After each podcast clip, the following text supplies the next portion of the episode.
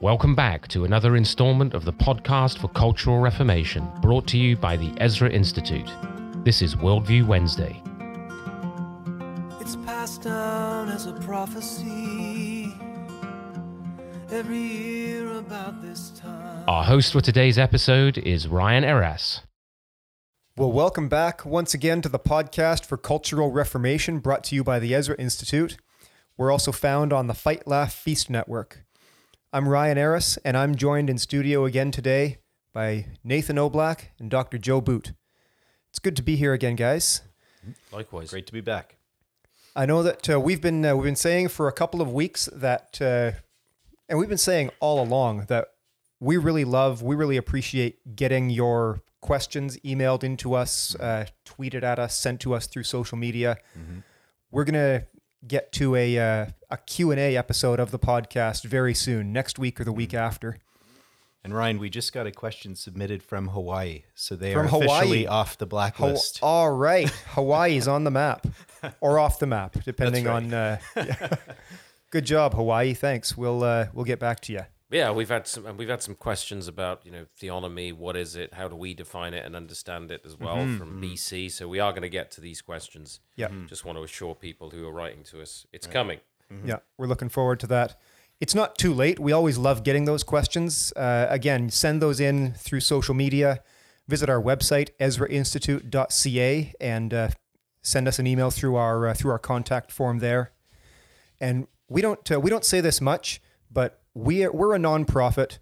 We rely on the support of our uh, our listeners and our donors. While you're there at the website, if you click that uh, big conspicuous green donate button and sign, sign up for a monthly support uh, pledge of any amount, we uh, we really appreciate that. That helps Do helps it us today. that helps us to uh, to keep going to uh, to get the equipment that we need to produce this uh, this podcast and other resources. Uh, we uh, very grateful for your support. So thank you, Nate. Do you have anything else to uh, to add before we jump into today's yeah, topic? yeah, sure. I, I know we've referenced this many times on the podcast before, but we uh, have an exciting uh, week coming up here at the Ezra Institute. Uh, on Monday, November 15th, we've got our Niagara Declaration Conference uh, where the theme is church state and the future of liberty. And we've got Joe speaking, uh, Tim Stephens from out in Alberta, Dr. Aaron Rock, and Andre Schutten. And we're looking forward to that day. Uh, it's a hot ticket as it sold out weeks ago. And uh, we're really excited for that day. And then the rest of the Yeah, week. you're, you're talking a lot about an event that they can't come to. Yeah, well. yeah, sign up for the pastor's colloquium. Send your pastor instead. Well, is that a good opportunity for you to follow up, Ryan, by um, telling them about the forthcoming portal? That, That's uh, right. Where they will be able to access some of this Right. content. That's right. And we'll, uh, again, we'll have more to say about this in the coming weeks. But first quarter of 2022, uh, we are preparing to launch a new uh, subscription based learning portal. And that's going to be a series of uh, well produced video courses uh, from Dr. Boot, from some of our other fellows, some of our friends. And people will be able to you know, register, uh, pay their subscription fee, and work through those courses in a, uh, a systematic way at their own pace. Have access to awesome supplementary materials, worksheets. It's a great resource that uh, we're developing, uh, if I say so myself, for something like your uh, your church's adult Sunday school, uh, your high school's uh, apologetics class, these kinds of things uh, for your own for your own family's personal uh, instruction and edification. Somewhere you can go and get, uh, you know, senior level, uh, college level uh, education into the areas that you're not, fr- frankly, you're not going to get at a lot of colleges today. Even Christian colleges are not uh, are not touching the kind of material that. that uh, That may that have been we'll an be dealing understatement, with. uh, Yeah. that Ryan. He's not. He's be. not known for those. I mean, I, I didn't have uh, I didn't have anything else planned, so I was trying to be a bit diplomatic. Yeah, and Ryan, just before you started talking about the portal there, I mentioned sending your pastor uh, because we've got the Niagara Declaration Conference on the Monday, but for the remainder of the week, we have the Church and Culture Pastors Colloquium. But That's that's, right. and it's not only for pastors; it's for anyone in church leadership. So if there's someone you think that might benefit for, for being at the program, send them. There are still a, a few spots, very limited at the moment, but there are a few spots. And of course, if they get into that colloquium program, they'll get access to the Niagara Declaration Conference as well. And uh, at the colloquium, we've got all the speakers we just mentioned for the conference, but we've also got Michael Thiessen, Andrew Sandlin, James White, and Doug Wilson. It's a pretty good lineup. Mm. Yeah, Looking forward to it. pastors, you're not uh, not going to want to miss that. So, and again, visit uh, visit the website EzraInstitute.ca. You can get uh, information on all of that and register right there. All right, I think we're uh, Yeah. we're good I, for I think we gave you an easier transition than we normally do there, Ryan. So, gents, as we uh, as we sit here, it's early November. We've just come through Reformation Day, October 31st, the anniversary that of the date that Martin Luther famously nailed the 95 theses on the door of Wittenberg Cathedral. And this uh, this day, I didn't even I knew that there was a Reformation. I didn't know that we marked the anniversary like until I was in college.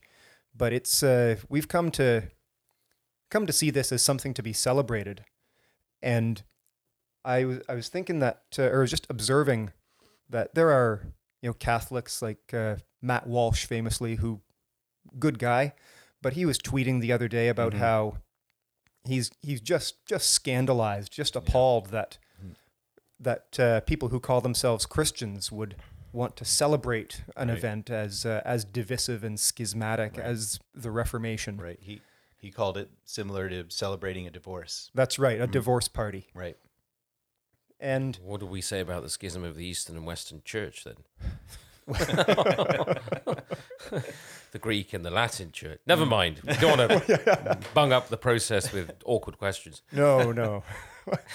well, it just uh, it got us got us thinking here for today, um, and then then you see on the other side, um, even uh, even pastors or other theologians who call themselves reformed, uh, who sort of self-identify in that tradition, in that uh, that stream of thought, that this was a strictly um, ecclesiastical movement.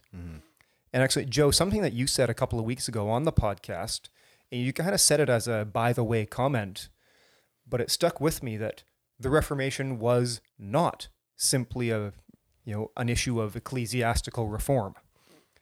Uh, so what I uh, what I wanted to start us off with today, uh, maybe you could just tell us about some of the some of the broader implications that the Reformation had, not only in the church but in uh, in other areas of life. Yeah, it's a good place to begin by saying that we're not. Uh, it's absurd to say we're celebrating division or schism. That's not what's being celebrated at the Reformation. Remember that the, the goal of the reformers was to reform the church. Uh, they didn't. They weren't longing for uh, a, a schism in the church. They were trying to reform the church itself. And as you as you well know, Ryan, the uh, the ninety five theses were a complaint about abuses in the church that Christians were calling for. That's right. Um, fully some 30 of them were just dealing with indulgences. indulgences precisely so uh, the, the the fact is is that the goal was not schism. Unfortunately the end result uh, needed to be a uh, a fracturing in the church. Well but in the providence and the sovereignty of God we see that a tremendous amount of good came out of it.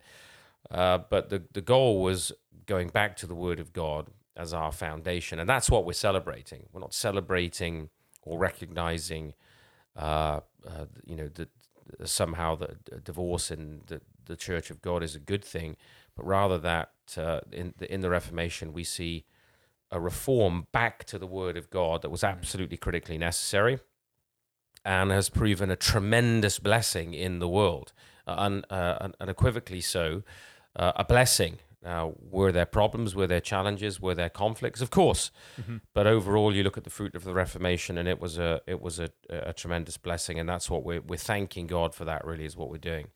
Now, at the same time, to your to the the specific of the question about how really um, the struggle increasingly these days is um, with those who profess an evangelical or even a reformed faith, who seem to want to leave the uh, Reformation uh, in the ecclesiastical sphere and almost view it purely as uh, a, a reform around certain Christian doctrines or re-emphasis of justification by faith, perhaps predestination, um, and an attack on some of the excesses of the Roman Church, the indulgences, purgatory, and um, relics, and so on. And uh, and say, you know, that's what the Reformation was about. It was about soteriology. It was Right. about, and perhaps uh, uh, a, and at the same time, some reform of church government. So it was soteriology doctrinally, and uh, it was ecclesiology uh, in terms of governance that was the focus of the Reformation. And um, I would absolutely dispute that. Uh, those were certainly fruits of the Reformation, that there was reform in the ecclesiastical structure, uh, and that there was a re emphasis on a number of biblical doctrines, including justification and, in, um, in Luther in particular, predestination. Um, in Calvin, it was the sovereignty of God, the absolute sovereignty of God over all of life, uh, the sanctification of the vocations of every area of life, and a kind of deprivileging of of uh, of clergy in that respect, uh, and uh, an emphasis actually in Calvin, who often call, is often called the theologian of the Holy Spirit That's right. um, an emphasis on the work uh, and the power of the Holy Spirit. And um, it shouldn't escape people's notice that when these reformers were writing their treaties, they were often addressed to kings and princes Right. and Yep. governors and presented to them Yep. because there was a yeah, rec- Calvin's Institutes being a great example. Precisely. Right, Uh, because th- they recognized that there was a socio cultural, political significance to what they were writing. And who could doubt that when you have things like the Geneva Bible, which emerge uh, from the Reformation, and all the notes that you get, the uh, the commentary that you get in the Geneva Bible, and what a threat uh, many European rulers uh, felt the Geneva Bible was with its commentary um, to their absolute rule. Um, and so the notion that we can sort of ecclesiasticize the Reformation, as we like to ecclesiasticize the Bible today, is, well, it's difficult to find the right word for it, but it is simply preposterous to to to to make out that the Reformation was an essentially uh, a uh, an ecclesiastical movement that was interested in just the reform of a few uh, aspects of church dogmatics. It wasn't that, but you talk to a lot of modern evangelicals and you look, look at a lot of modern evangelical movements, and you would think that really the Reformation was simply about a re-emphasis on my personal salvation, my justification, and possibly predestination, but essentially some the soteriology.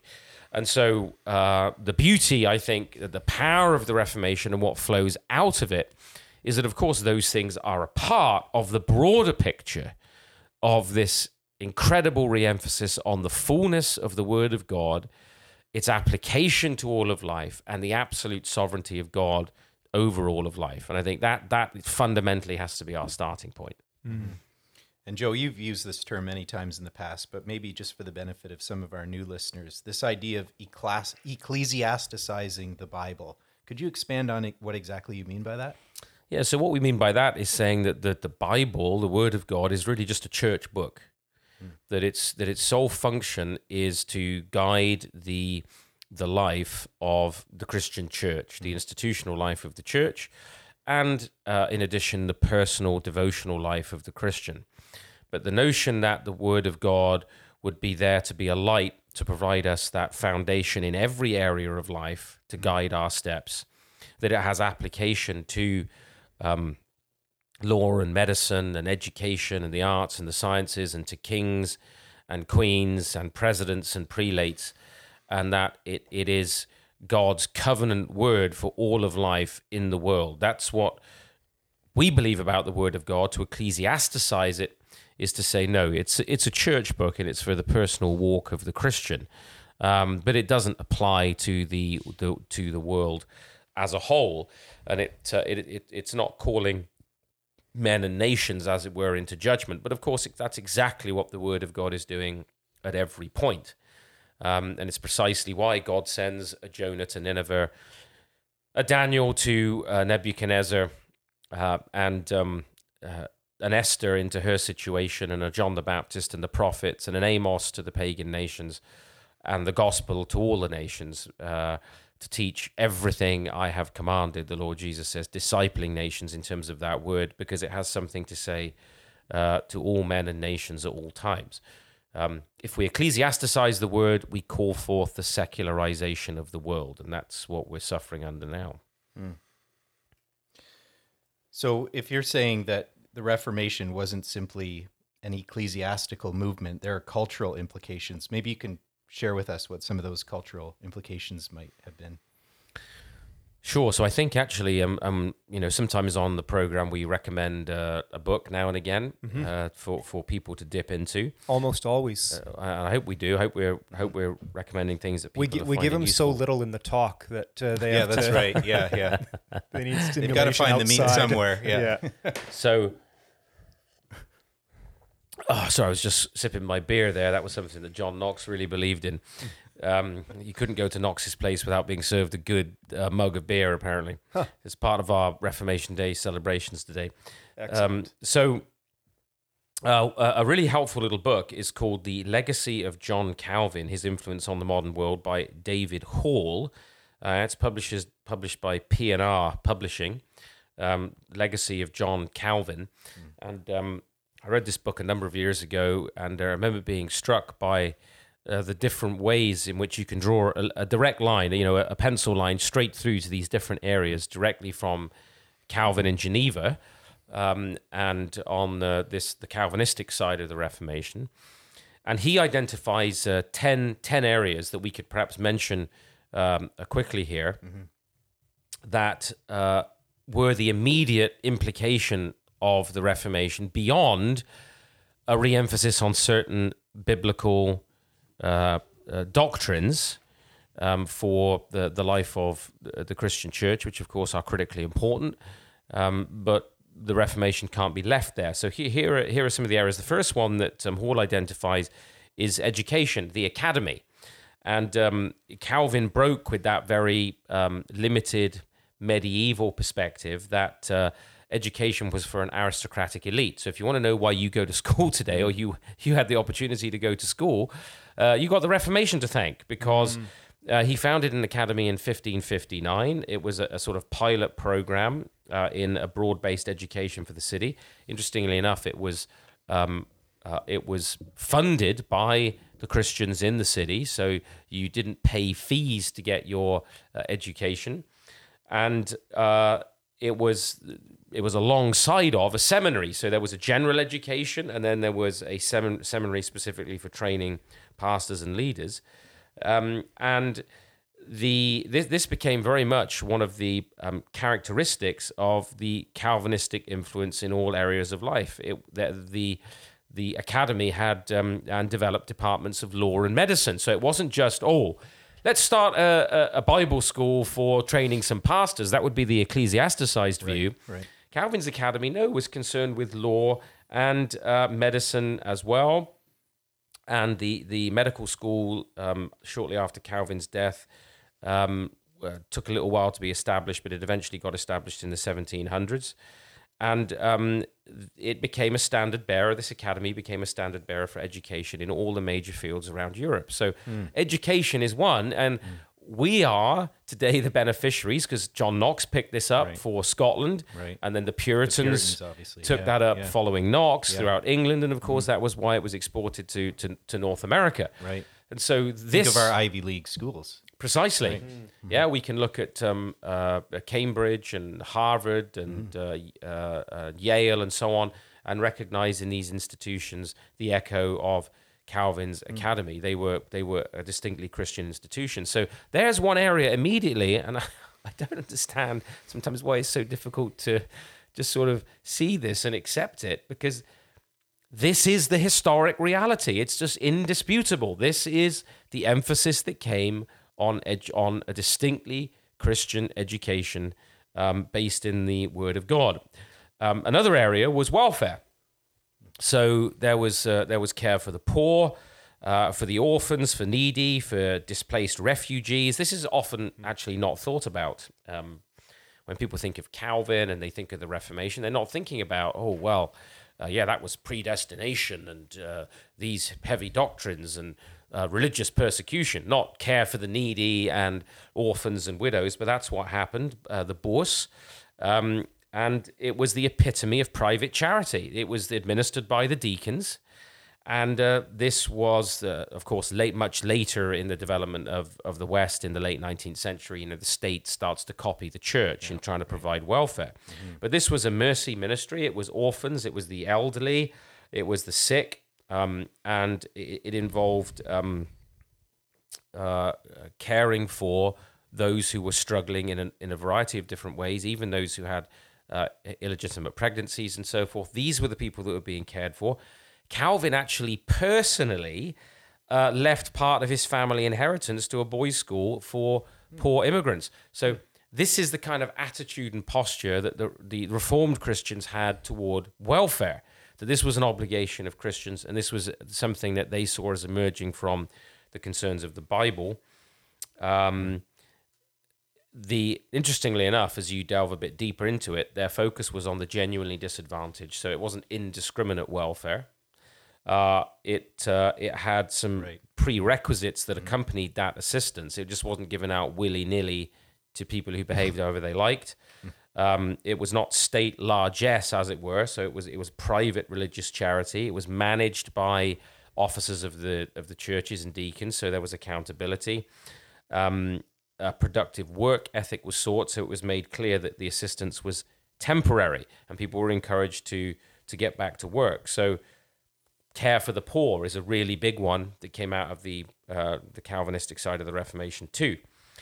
Um, the moral, moral law uh, being re-emphasized uh, as something that is um, central to social life and also uh, central to uh, a kind of the development of a kind of common law where people are all aware of the law that man isn't left um, to natural law alone that requires a bunch of elite specialists who are going to have access to reason and natural law. Um, but uh, this was there was actually revealed law and that revealed law was as gracious as it was necessary. Now this is a huge contribution of calvinism to the whole idea of the rule of law and uh, the importance of people knowing the law and God's law is something that's uh, revealed. That's a real ethical contribution of Calvinism uh, that um, takes law out of the hands of the few in sort of um, abstract philosophy and puts it in the hands of everyone. Um, and Calvin emphasized that the law of God has numerous ramifications, applications, and implications. So it wasn't just for the governance of my personal life, but it had uh, social implications as well. and it wasn't some arcane, time bound uh, phenomenon and revealed strictly to and relevant strictly to the Hebrews. Right. Right, right. So uh, when you look at the work of you know Martin Bucer um, and um, uh, and John Knox, and then of course later on the Puritans who are following Calvin, now they are looking for the the general equity, the present day applications, the the, the the fact that God doesn't waste any words, and that these laws are relevant to every aspect of life in in every age. Um, a fourth contribution that Hall actually identifies is the the freedom of the church. So when we think about uh, the the liberty of the church today, we have to think in terms of um, the impact again of the Reformation. Uh, the the vision of the reformers was a, a, a, that of a decentralized authority, and the church needed to be free from political interference. Which wow, be good if we'd have picked that one up a little bit more in the last couple of years in, in the modern church. You see, if we m- mind these implications of the Reformation, we'd actually have many of the resources that we need to deal with uh, present day problems. But unfortunately, um, we've fallen into um, uh, a sort of groupthink era. So there was an insistence on separation of jurisdictions, um, and that uh, was something that was uh, there to help the integrity of the church. And we have talked about that a lot. And We talked about how Abraham Kuyper really recognized uh, in neo Calvinism the role of Calvin in this basic principle of sphere sovereignty, and we talked about that a bit uh, on our on our last podcast. So if you missed that one, uh, folks, you can um, back up to last week and pick some of that up. So a free church was to be um, free from this hierarchical external civil control, and again, that was a major, lasting contribution to the modern world that wouldn't be there. This political liberty for the church wouldn't be there were it not for uh, the Reformation. Uh, somewhat linked to that is the is the fifth um, implication that Hall points to, which is collegial governing, or or or uh, the Senate, as it were, um, in in Geneva. Um, let me just quote to you directly now from from this book. Uh, Hall writes that about Calvin um, uh, in terms of a sermon on 1 Samuel 8. He says, and I quote, his 1561 exposition discusses the dangers of monarchy, the need for proper limitation of government, and the place of divine sovereignty over all human governments. It is an example of Calvinism at its best, carefully balancing individual liberty and proper government. End quote. Wow, what a shock uh, that the Reformation and that Calvin himself should actually be expounding uh, on these issues. When do we hear that today in, in the modern evangelical church? What's happened? Right. And I think, I mean, you're only halfway through the list here. And every single one of these has been willingly given over to the state. Right. Edu- it's a very good observation. Education, Welfare, welfare, law, law, uh, and, and political government, right? Right. Freedom of the church. and the freedom of the church. Um, kings, according to Calvin, had authority only insofar as they met the conditions of God's covenant, and he calls them to submit uh, to the Lord Jesus Christ. Uh, that's unequivocal, and um, you know he points out what the responsibilities of kings and rulers actually are in terms of the people that they're given the privilege of governing. And actually, uh, Calvin viewed um, Exodus 18 as actually a good representative form of Republican Republican form, where um, Jethro, he says, there's there's the mind of God in this in this advice to to Moses uh, about um, devolved government. Yeah. Uh, so that leads on to the sixth observation that Hall makes, which is decentralized politics. So not just the lordship of Christ and the authority of his word over governments and senates, but a decentralized political life, local gou- local government or councils. So two councils were required in Geneva to approve measures before they were ratified. Um, the process of Genevan elections was actually a mirror of Calvin's view of human nature and the role of the state. Uh, this whole idea of checks, balances, separation of powers, election of the residents, other elements of the federal structure of um, the United States that would later be copied um, as essentially an export of Geneva. So you've got, um, and of course, it's in a more um, less developed, less refined form in Geneva, but here is the beginnings of, uh, of it uh, for the Western um, uh, tradition. Let me uh, find another quote here uh, from Hall, and I quote. Yes, let me quote now. Customs now taken for granted, like freedom of speech, assembly, and dissent, were extended as Calvin's Dutch, British, and Scottish disciples uh, refined these ideas. So uh, the whole idea of this decentralized politics and then um, political liberty. And while we're on that one, while we're on that particular point, um, this is something actually that Francis Schaeffer picks up on in uh, his Christian manifesto, a Christian manifesto, uh, where he uh, talks a bit about the limits of civil obedience, the limits of civil obedience. And he points to the Reformation and in particular, one of the great heirs of the Reformation, a disciple of John Calvin, John Knox, who actually uh, develops a theology of resistance to tyranny. And the last couple of years, and of course, going forward as evangelicals, you know, as we look at the cultural situation and we think about what's going on, surely this is something that we desperately need again. Um, these are resources from the Reformation, from Calvin, from Knox, from Samuel Rutherford, the Puritans that followed them, that we desperately need again. There has been no articulation, or at least it's been very few and far between, of Christian leaders capable of articulating a theology of resistance. What we've seen dominating the evangelical landscape is authority is is a theology of retreat and submission, um, not a theology of resistance. And the most significant uh, uh, theology that was really developed, I think, uh, at least uh, in the United Kingdom, was John Knox.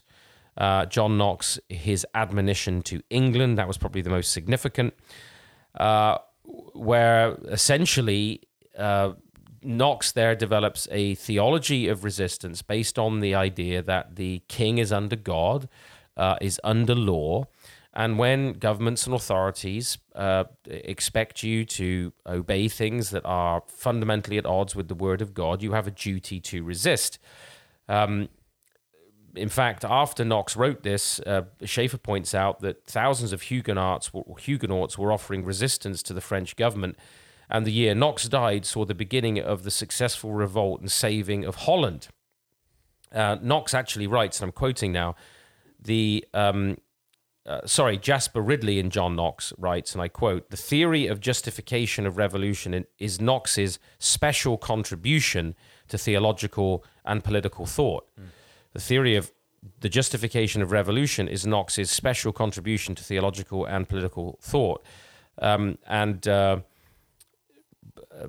basically Schaeffer goes on to goes on to point out he says and I quote he maintained that the common people had the right and duty to disobedience and rebellion if state officials ruled contrary to the Bible to do otherwise would be rebellion against God end quote so this this uh, um, this specific inheritance of the Reformation Schaeffer is pointing out when it comes to modern and don't forget, Schaeffer is talking about modern political problems, mm-hmm. modern political challenges, modern social challenges. He's saying that the resources are there, emerging from Calvin, Knox, and the Reformation, that kings and governments don't have an absolute power. They can't please themselves. Their power is limited by limited by the Lord Himself. And here's, I think, the most important statement that Schaeffer makes, and I quote again. Thus, in almost every place where the Reformation flourished, there was not only religious non-compliance, hmm. there was civil disobedience as well. There was not only religious non-compliance, there was civil disobedience as well. And he goes on then to talk about the heirs of Calvin and Knox in the Puritans and Samuel Rutherford's um, Lex Rex, which means law is king. Uh, and that if the king and the government disobey the, the law, they are to be disobeyed. And there's a whole rich tradition of this emerging directly out of the Reformation, and modern evangelicals act as though it doesn't exist. Mm-hmm. For the most part. And, and we almost talk as though it doesn't exist. And we think that all we have to do is tell people about the parousia, point to the second coming, and batten down the hatches and uh, submit, submit, submit, submit, and don't prophetically challenge the state um, or resist, as though um, the office the offices that God established are somehow held by right and are not conditional. Um, so, you know, tyranny for the reformers was somebody who ruled without God, mm. somebody who ruled without proper divine sanction and without his law. And so to resist tyranny was to honor God. That's what it that's what it actually meant. Tyranny was demonic. For, for the reformers, it was satanic. And therefore, resisting that which is demonic and satanic um, is to honor the Lord. So uh, that that's a that's a critically we spent a little bit more time on that one because I think that's a critically mm-hmm. important um, and especially relevant right now issue that emerges from um, the Reformation. Here's another really important one. This is number seven that uh, that uh, Hall uh, picks up, and that is um, parity among all professions or the doctrine of vocation, which we do talk about and have spoken about fairly regularly on uh, on our show. Uh, basically, before Calvin and the and the Reformation, the doctrine of vocation was thought to be essentially for the clergy. It was it was a that was something for the clerisy. Uh, it wasn't for ordinary people. But with Calvin's view of uh, the cultural mandate of human beings made in God's image uh, and the dignity of work, all disciplines and vocations, lawful vocations, are holy callings. So uh, after Calvin, one could be called to medicine. You could be called into law. You could be called into politics. You could be called into the arts and so on, which is, of course, what we emphasize endlessly as an institute and you know in our teaching and in our programs that these are holy callings. This is the this is the specific contribution of the reformation of calvinism uh, that even max weber acknowledges um, that calvinism dignified work and callings of many kinds. Farming teaching business these are valid callings from god. And so the genevan academy provided studies in um, in law uh, history medicine education and on and on. So there was a breaking down of that sacred secular distinction, Right. and uh, people, Christian people, were to be leaders in all fields of human endeavor, right in the here and now. And uh, if you if you look at the the these immediate heirs of the Reformation, uh, this whole notion of whatever you do, whether you eat or drink, do it all for the glory of God. You got these post-Reformation composers like Johann Sebastian Bach, who you remember signed off his original scores with the initial SDG. If only those who use that SDG so frequently now. Uh, ca- that it carried the same kind of connotation as it did for Johann Sebastian Bach. Uh, glory to God alone. And you've got Rembrandt in art, you've got Milton in poetry, you've got Althusius in political theory, you've got Grotius in international law, you've got Adam Smith in economics. And these people are self consciously operating out of a Calvinistic worldview. Uh, and they see themselves as direct heirs of the Reformation. So, this is where, to me, the Reformation is super exciting. I mean, of course, I'm excited by the recovery of a full understanding of justification by faith and that I don't need relics and indulgences to spring my grandmother from purgatory. Uh, but the, the, the, the thrill of the Christian life, surely, is that the sovereignty of God is over all and that his word uh, applies to every area and that there's a kingdom calling for every single one of us, every listener, you know, housewives, um, those who are driving um, a, a, a l- delivery trucks of food or whatever it might be to a certain place, people serving in restaurants, uh, teachers in the schools, people in uh, various businesses, those laboring in law and medicine. All of these areas are holy vocational callings. That's the Reformation. And this is where we're bringing glory to God as we apply His word to every area of life. And this is why here at the Institute we have fellows for the, uh, Right. I hate to use the word intersection, but the intersection the, of the gospel with medicine, economics, political theory, law, Education. Yeah, education. absolutely. Yeah. I'm glad you. Uh, I'm glad you mentioned that because uh, you know if people go on to visit our website and they see all these different fellows, um, and uh, there people in in the months and years ahead will be hearing from these people more. Obviously, if you come to our actual in-person training programs, you get to hear from them. But uh, uh, as we develop this um, training portal, we're hoping that people will hear more from some of our some of our fellows. That's right. But that identification with fellows with different specific areas where they have devoted time and effort and energy to developing a, a, a the Christian worldview applications, cultural apologetic. Um, this is why they're there because it's uh, all of life. It's reformational. It's reformational. Exactly. Exactly. And Joe, you asked the question, why do so many in the church ignore these implications? We can't deal with that question today, certainly, but read the introduction to Joe's book, Mission of God. And there are some reasons Joe lays out there that I think are quite accurate. Good plug there, Nathan. Yeah, I that's right. appreciate that, Yeah. and I think you're right. That's a good place to start. Maybe for- fully accurate. I don't know. a reformational worldview. Um, Uh, the eighth thing, so we're almost there here. The eighth thing that uh, Hall identifies is the economics and um, uh, what we might call the, the entrepreneurial spirit to to to uh, develop uh, economic resources and build profit, build um, a, a surplus, if you will.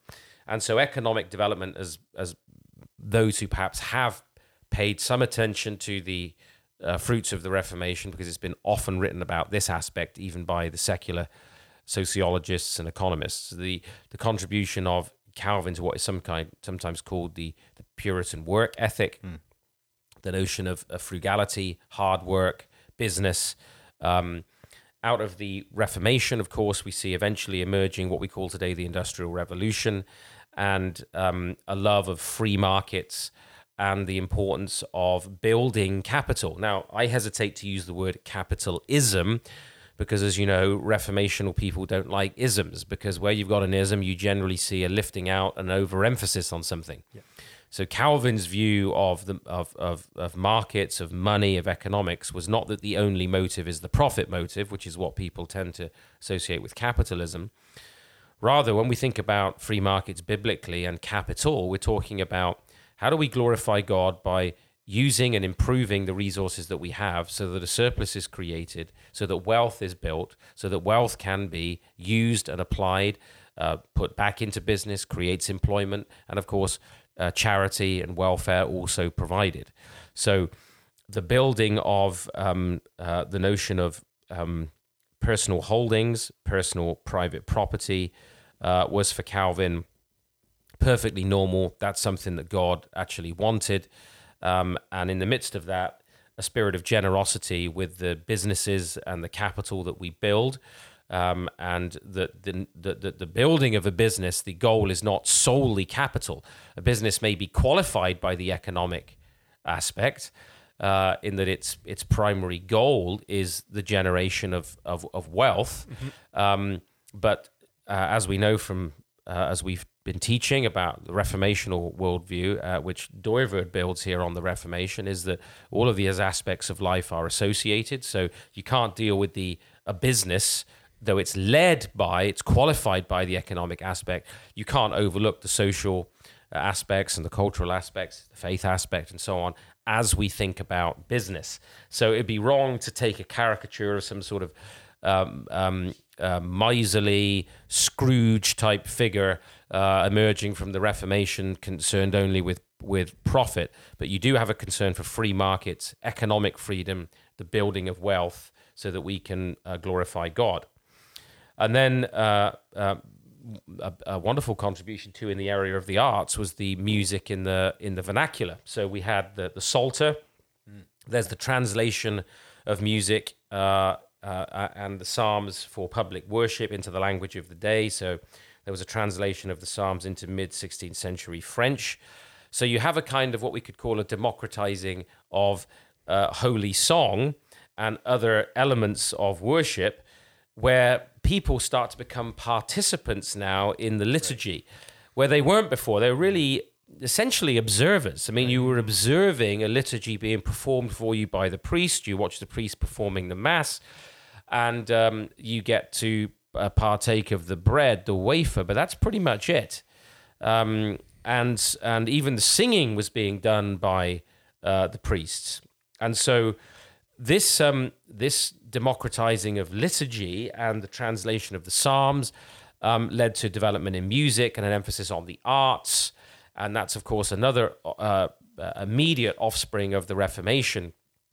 I mentioned Rembrandt and uh, Rembrandt, and we talked about Bach and so on. And you see this not just in painting and in music, but all the different arts you see be, beginning to be emphasized and developed as a fruit of uh, the um, the Reformation itself. So finally, um, the uh, the, the power of, of, of publishing ideas, or we might say media, mm-hmm. um, and the uh, the way in which the Reformation promoted literacy as well as education, and uh, the use of of media and and a free press.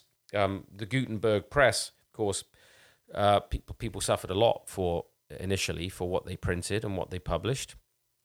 uh, during the period of the Reformation, but thousands of contraband books were spread around Europe during Calvin's time, and um, some of the distributors of that literature became martyrs. But that was the beginnings of what we might call a free press, and and an emphasis on on people's freedom to have to, to speak and to and to publish and to uh, talk about what really mattered uh, to them. So we might sum up by saying there was really at the center of this the the uh, of the Reformation was Calvin's emphasis on the sovereignty of God and what that meant for human life and vocations and our freedom in Jesus Christ. So you had this tremendous emphasis upon um, liberty. And uh, uh, David Hall actually uh, points out, he says that um, it, not incidentally, one of the first colonial law codes was named the Massachusetts Body of Liberties. So close were law and liberty that Calvin's disciples customarily associated law codes with tables of liberty. Uh, and so you see here this birth of liberty based in the Word of God. Uh, that doesn't jettison the importance of civil government, but places limits on it and restrains Leviathan. So, uh, of all theologies, Calvinism made the most significant contribution to the development of a people's um, ruling of themselves, their right to elect their own leaders, to participate in their own uh, government. And that is another heritage that we have that we're actually, you know, in danger of squandering even now in the West because of our failure to emphasize the fruits of the Reformation. So we've got the absolute sovereignty of God, which gives birth to various rights. We've got fundamental laws which are to be compatible with God's law, giving public liberty. We've got mutual covenants between rulers and the people. Uh, and we have um, a sense actually that the, the, the civil government governs at the behest of the people, not the other way around. So they're not dictators, they're public servants, they're ministers. And they're representatives of the people, not of themselves. And that's the first line of defense against um, tyranny. And so these are some of the undeniable influences of, of Calvinism and the Reformation upon the modern world that really helped birth what we uh, uh, called Western, or we still call Western civilization, which was really Christendom, and which do not, I'm sure we'd agree, uh, don't get the emphasis that they actually deserve mm-hmm. when we think about the Reformation, when most are thinking about these limited dogmatic and ecclesiastical matters. Yeah, absolutely. Like all of these things, all of these sort of significant impacts and implications, you know, there are very few within the church who would hear Calvin's name and think, oh, yeah, economic reform. Right. yeah. yeah. Mm-hmm. The arts. Yeah. Right. Yeah um, a, a, a, a, sanctification of all callings. That's mm. right. Right. Yeah. Well, we're uh, we've gone uh, gone long on our time. I don't regret it. Everything that we've uh, we've gone through was was uh, was very worthwhile. One thing that I want to I suppose we're biased. One thing that I, I thought it was excellent, Obje- objectively worthwhile if this this is the going to be the only episode that's that's mandatory listening for everybody. that's right.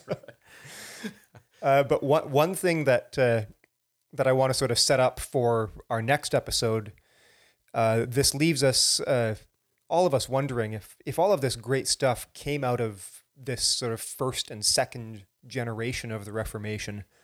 Uh, what happened and you alluded mm-hmm. to that we've uh, we've fallen into a groupthink era right. that modern evangelicalism has largely ignored uh, the gains of of Calvin and his contemporaries and his uh, his followers uh, we're just going to get into what happened and how did we how did we walk away from such an inheritance as that right yeah it's almost as if we're now in a counter reformation mm-hmm. Yeah, and yeah. I think that would be a good place to pick thing. up.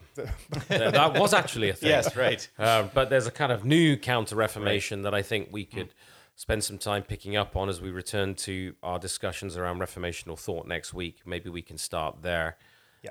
um, and uh, help people think through how uh, the Reformation itself and its priorities need to become our priorities again. Mm-hmm. Yeah, that'll be a great, uh, great place to pick up. We'll uh, we'll put a bookmark into it for for this week. Thanks a lot, Joe, Nate. Good to have you both here again. From all of us at the Ezra Institute, I remind you that from him and through him and to him are all things.